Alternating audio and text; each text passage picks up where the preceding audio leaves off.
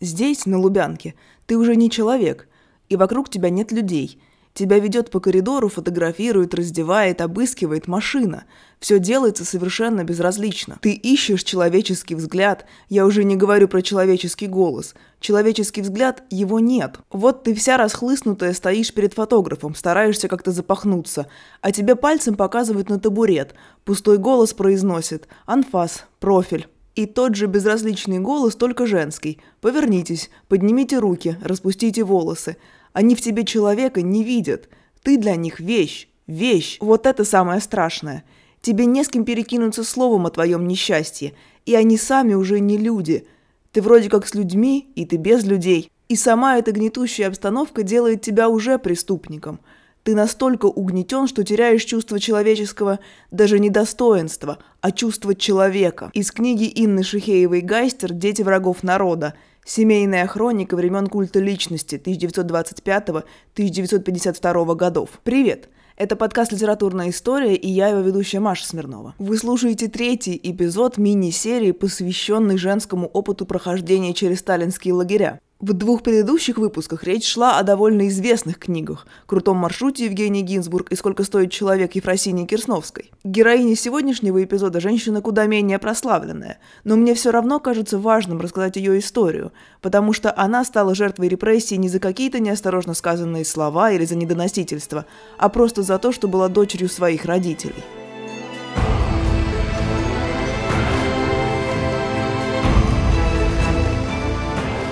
Начале декабря 1935 года, когда большой террор уже угадывался на горизонте, в свет вышел номер газеты «Правда», в котором рассказывалось о встрече руководства страны с передовиками производства, комбайнерами и комбайнерками – да, вы не ослышались. Феминитивы в русском языке – это не новое веяние. Их совершенно спокойно использовали в советские годы, и ни у кого не отваливались никакие части тела. Так вот, во время этой встречи некий комбайнер по фамилии Тильба или Тильба, я, к сожалению, не знаю, какое ударение правильное, он продемонстрировал какую-то рекордную выработку, но признался, что он сын кулака – и все равно будет бороться за дело рабочих и крестьян и за построение коммунизма. На что Сталин, присутствовавший на этой встрече, ответил «сын за отца не отвечает». Ну, во всяком случае, так это запомнил и записал репортер – эта фраза стала одним из самых известных афоризмов советского лидера, печально известных. Спустя более чем 30 лет, в 1969 году, в печати появилось стихотворение Александра Твардовского «Перед отлетом». Оно было первой главой поэмы по праву памяти. Остальные ее части были запрещены цензурой,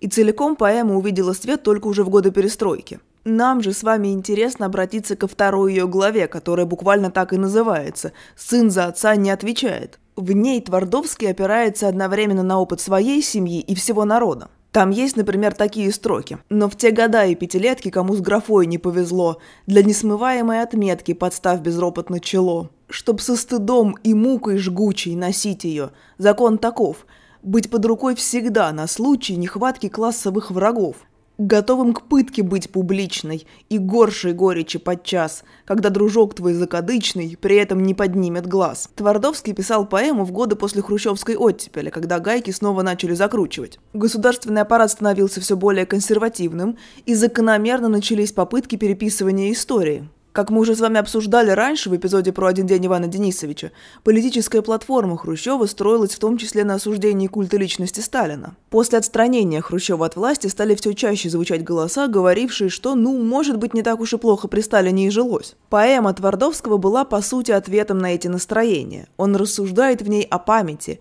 личной и исторической, о совершенных в прошлом ошибках и о том, как следует с ними обращаться в настоящем, о связи между поколениями и о том, какие формы она принимает и что мы можем с этим сделать. Это все очень интересные темы, но нам сейчас важно обратить внимание на одну конкретную проблему. На примере утверждения Сталина о том, что сын за отца якобы не отвечает, Твардовский указывает на лицемерие советской власти. Вот еще одна небольшая выдержка из поэмы. Пять кратких слов – но год от года на нет сходили те слова. И звание сын врага народа уже при них вошло в права. И за одной чертой закона уже равняла всех судьба. Сын кулака или сын наркома, сын командарма или папа. Клеймо с рождения отмечало младенца вражеских кровей. И все, казалось, не хватало стране клейменных сыновей. У Твардовского, конечно, очень мужская, мускулинная оптика, потому что он между строк рассказывает собственную семейную историю, говорит о себе и своем отце. Но его логика актуальна и в отношении женщин. Точнее, тогда они еще были девочками и девушками, но точно так же, как и мальчики, должны были быть в ответе за своих родителей, хоть власть утверждала обратное. Вообще, сама по себе формулировка «член семьи изменника» появилась еще в 1919 году, то есть на самой заре своего существования советское государство уже определилось с тем, что оно будет преследовать людей просто по факту рождения в той или иной семье. В 58-ю статью, по которой обычно получали свои сроки политические заключенные, этот термин был внесен уже в 1926 году, то есть тоже достаточно рано. За такое преступление, за статус жены своего мужа или дочери своего отца, легко можно было получить 3, а то и 5 лет лагерей. При этом под членами семьи подразумевались поначалу совершеннолетние люди, но в 1937 году Ежов подписал приказ о репрессировании жен и детей изменников Родины – и это запустило очередную волну насилия. Тут надо сделать небольшой шаг назад и сказать, что после революции в СССР остро стояла проблема беспризорников. Причины этого были вполне понятны. В стране царил хаос, множество мужчин погибло еще в Первой мировой войне, а у женщин не было возможности самостоятельно содержать большие семьи. Часто дети банально отставали от родителей и терялись, пока те пытались перевести семью из одной области в другую, подальше от кровопролития. В итоге некоторые историки считают, что количество беспризорных детей в СССР в 1922 году могло достигать 6-7 миллионов. Я не думаю, что на этом этапе мы можем полностью доверять официальной российской статистике, в наши дни я имею в виду, но для сравнения я все-таки нашла цифры, и пишут, что сегодня в России около 60 тысяч беспризорников. Но даже если их на самом деле 100 или 200 тысяч,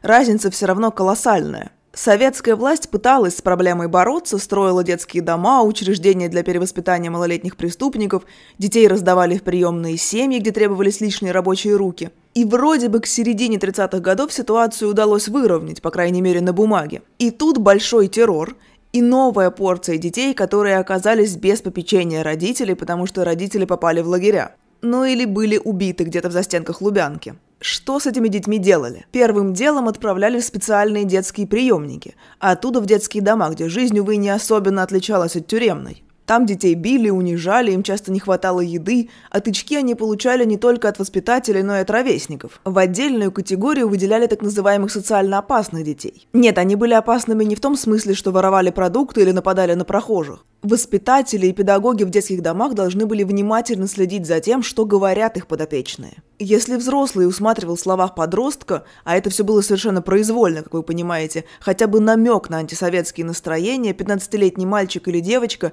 запросто могли попасть в исправительно-трудовой лагерь, где им часто приходилось трудиться наравне со взрослыми. Но если вы обратили внимание на даты, которые я называла, то понимаете, что речь идет о временах до Второй мировой войны. Казалось бы, уж после победы молодежь должны были начать щадить, все-таки за ней будущее. Но нет, все складывалось совсем иначе.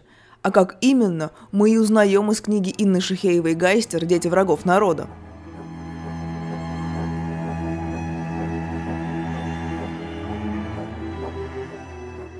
Инна Ароновна Шихеева-Гайстер родилась в семье высокопоставленного советского чиновника. Ее отец был зампредом Госплана СССР по сельскому хозяйству, а потом заместителем Народного комиссара земледелия СССР. Шихеева – это ее более поздняя фамилия по мужу. Семья жила в доме на набережной, а летом отдыхала на даче на Николиной горе. У Гайстеров было очень много друзей, в дом постоянно приходили гости. Среди этих гостей периодически оказывался Валериан Владимирович Куйбышев, революционер, член Политбюро ЦК ВКПБ. В семье Гайстеров Куйбышева настолько уважали, что младшую сестру Инны Ароновны назвали в его честь – Валерией. Но это не помешало властям спустя несколько лет обвинить Арона Гайстера в организации убийства Куйбышева. Куйбышев умер, судя по всему, от банального тромбоза. Но в 1937 году его смерть назвали делом коварных врагов народа, которые умертвили ненавистного несгибаемого большевика. Арест Арона Гайстера не был последним – очень жутко читать, как на протяжении нескольких страниц Шихеева Гайстер перечисляет, кто из ее родственников попал в лагеря или был расстрелян. Самым трагичным, конечно, был арест матери. Но вместе с ней в жернова репрессий попали многочисленные дяди и тети юной Инны, которой тогда было 12-13 лет. Арона Гайстера расстреляли, а вот мать Инны выжила. Она, кстати, отбывала срок все в том же Алжире, а к Акмоленском лагере жен изменников Родины. После войны Инне удалось за мамой съездить и забрать ее домой – вот как она вспоминает день возвращения. Маму отвезла к бабушке Софе, но там она провела только одну ночь. Встав утром, мама показала бабушке свой пояс. Вот он какой. Тогда чулки на резинках крепились к поясу. Мамин пояс состоял из одних заплаток. Бабушка сказала, «Зачем ты мне это показываешь?» Эта сцена врезалась мне в память навечно. Этот залатанный пояс и отстранение бабушки.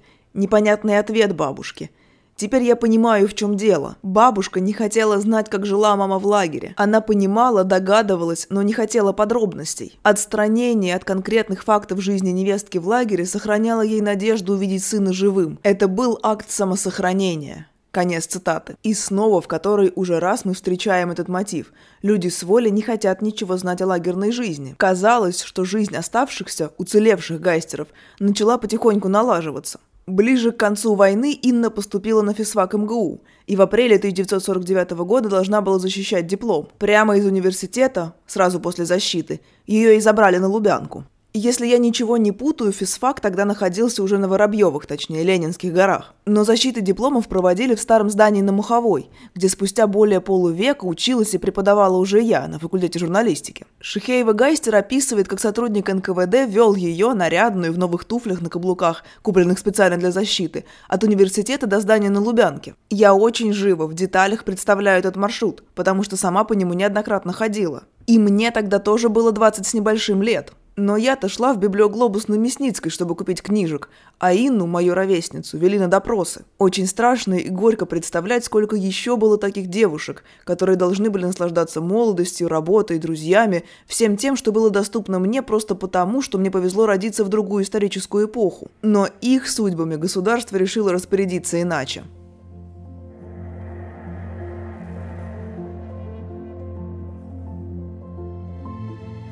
Шихеева Гайстер попала под ту самую статью о социально опасных элементах, по которой осуждали детей тех, кто был признан изменниками Родины. А поскольку оба ее родителя, и мама, и папа получили такой статус, будущее Инны было фактически предрешено. Она прошла традиционный для женщины ссыльный путь – Лубянка, Бутырка, этапы, пересыльные тюрьмы. И на каждом из этих этапов в ее книге мы встречаем детальное описание женского быта в таких сложных, ограниченных условиях – вот, например, что Шихеева Гайстер пишет о тюрьме, о своих сокамерницах. «Женщины хорошо отнеслись ко мне, сразу стали учить, как и что делать. В первую очередь, как привести себя в порядок, как подвязывать чулки, как делать пуговицы из хлебного мякиша, как надергать ниток. Дали мне книгу для чтения, велели завтра записаться на пришивку тесемочек, а пока дали иголку из рыбьей кости, чтобы пришить тесемочки вместо пуговиц. В рыбной кости, там, где она потолще, ближе к позвоночнику, протирается дырочка железной скрепкой от книги. Эту скрепку очень берегли, чтобы лишний раз не портить книгу.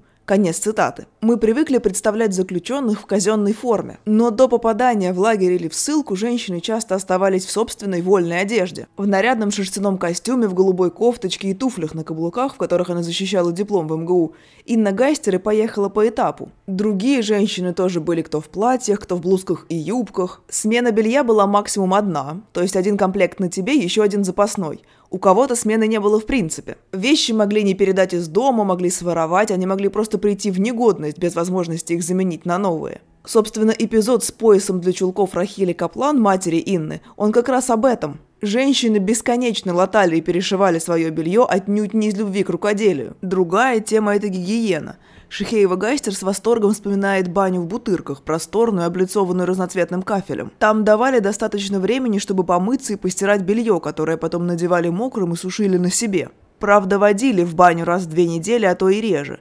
Но это все равно было роскошью по сравнению с душевыми в пересыльных тюрьмах, где на самом деле душевых-то никаких не было только торчавшие из стены трубы, из которых еле-еле капала вода. Поддерживать в порядке волосы в таких условиях было, разумеется, практически невозможно. И хотя кто-то пытался их сохранить, заплетая косы и укладывая их на затылки до следующего похода в баню, для многих женщин и девушек тюрьма становилась местом, где они впервые коротко стриглись. Некоторые вообще под ноль, потому что к отсутствию возможности помыться добавлялись вши, которые были бичом лагерей и тюрем. Туалет тоже стоит упомянуть, раз уж мы с вами говорим о тюремном быте. Чтобы не пересказывать, приведу еще еще одну цитату из книги «Дети врагов народа» с небольшими сокращениями. Не помню, как эта процедура называлась. Да, кажется, оправка. Один раз утром, один раз вечером. Ночью и днем старались на парашу не ходить. Вот так и терпишь с утра до вечера, с утра до вечера. Если уж только сильно приспичит. Параша колоссальная, литров на 100, на 40 человек. Выносят парашу во время оправки, утром и вечером, по очереди. На оправку выводили сразу всю камеру. Молчаливая толпа устремленных вперед женщин. Конечно, в уборной не 40 дырок, 5-6, как на вокзале. Старухам тяжело было. Это я теперь понимаю, когда у самой ноги не сгибаются. И еще надо было подмыться. Менструацию не запретишь. Как подмывались? Как хочешь, так и подмывайся. Конец цитаты. Во время этапов пересылок, которые обычно осуществлялись на поездах и баржах в зависимости от части страны, было еще сложнее. В вагонах далеко не всегда была возможность отгородить какое-то пространство, какой-то угол, чтобы использовать его в качестве туалета. Везло тем, у кого оказывались с собой одеяла или большие платки, их использовали в качестве ширмы в таких случаях. Но вообще ходить в туалет на глазах у десятков посторонних тебе людей было совершенно обычной практикой. В специально оборудованных вагонах женщин в туалет водили конвойные, часто это были мужчины, а речи о том, чтобы запереться в кабинке и сделать свои дела, конечно, не шло, за заключенными велось постоянное наблюдение. Понятное дело, условия для мужчин заключенных и ссыльных были такими же, а порой и хуже. Но давайте не забывать о гендерной социализации. Веками девочкам с самого детства закладывалась в голову мысль о том, что любые проявления их телесности – это стыдно, что их, эти самые проявления, нужно скрывать или использовать эфемизмы для их обозначения. В итоге в среде мужчин заключенных с этими вещами было, конечно, попроще. А вот для женщин гигиенические процедуры в тюрьме и во время пересылки становились огромным испытанием по преодолению себя. Но к моменту попадания в лагерь многие адаптировались. Человек привыкает ко всему, и непрерывный дискомфорт еще не самое страшное.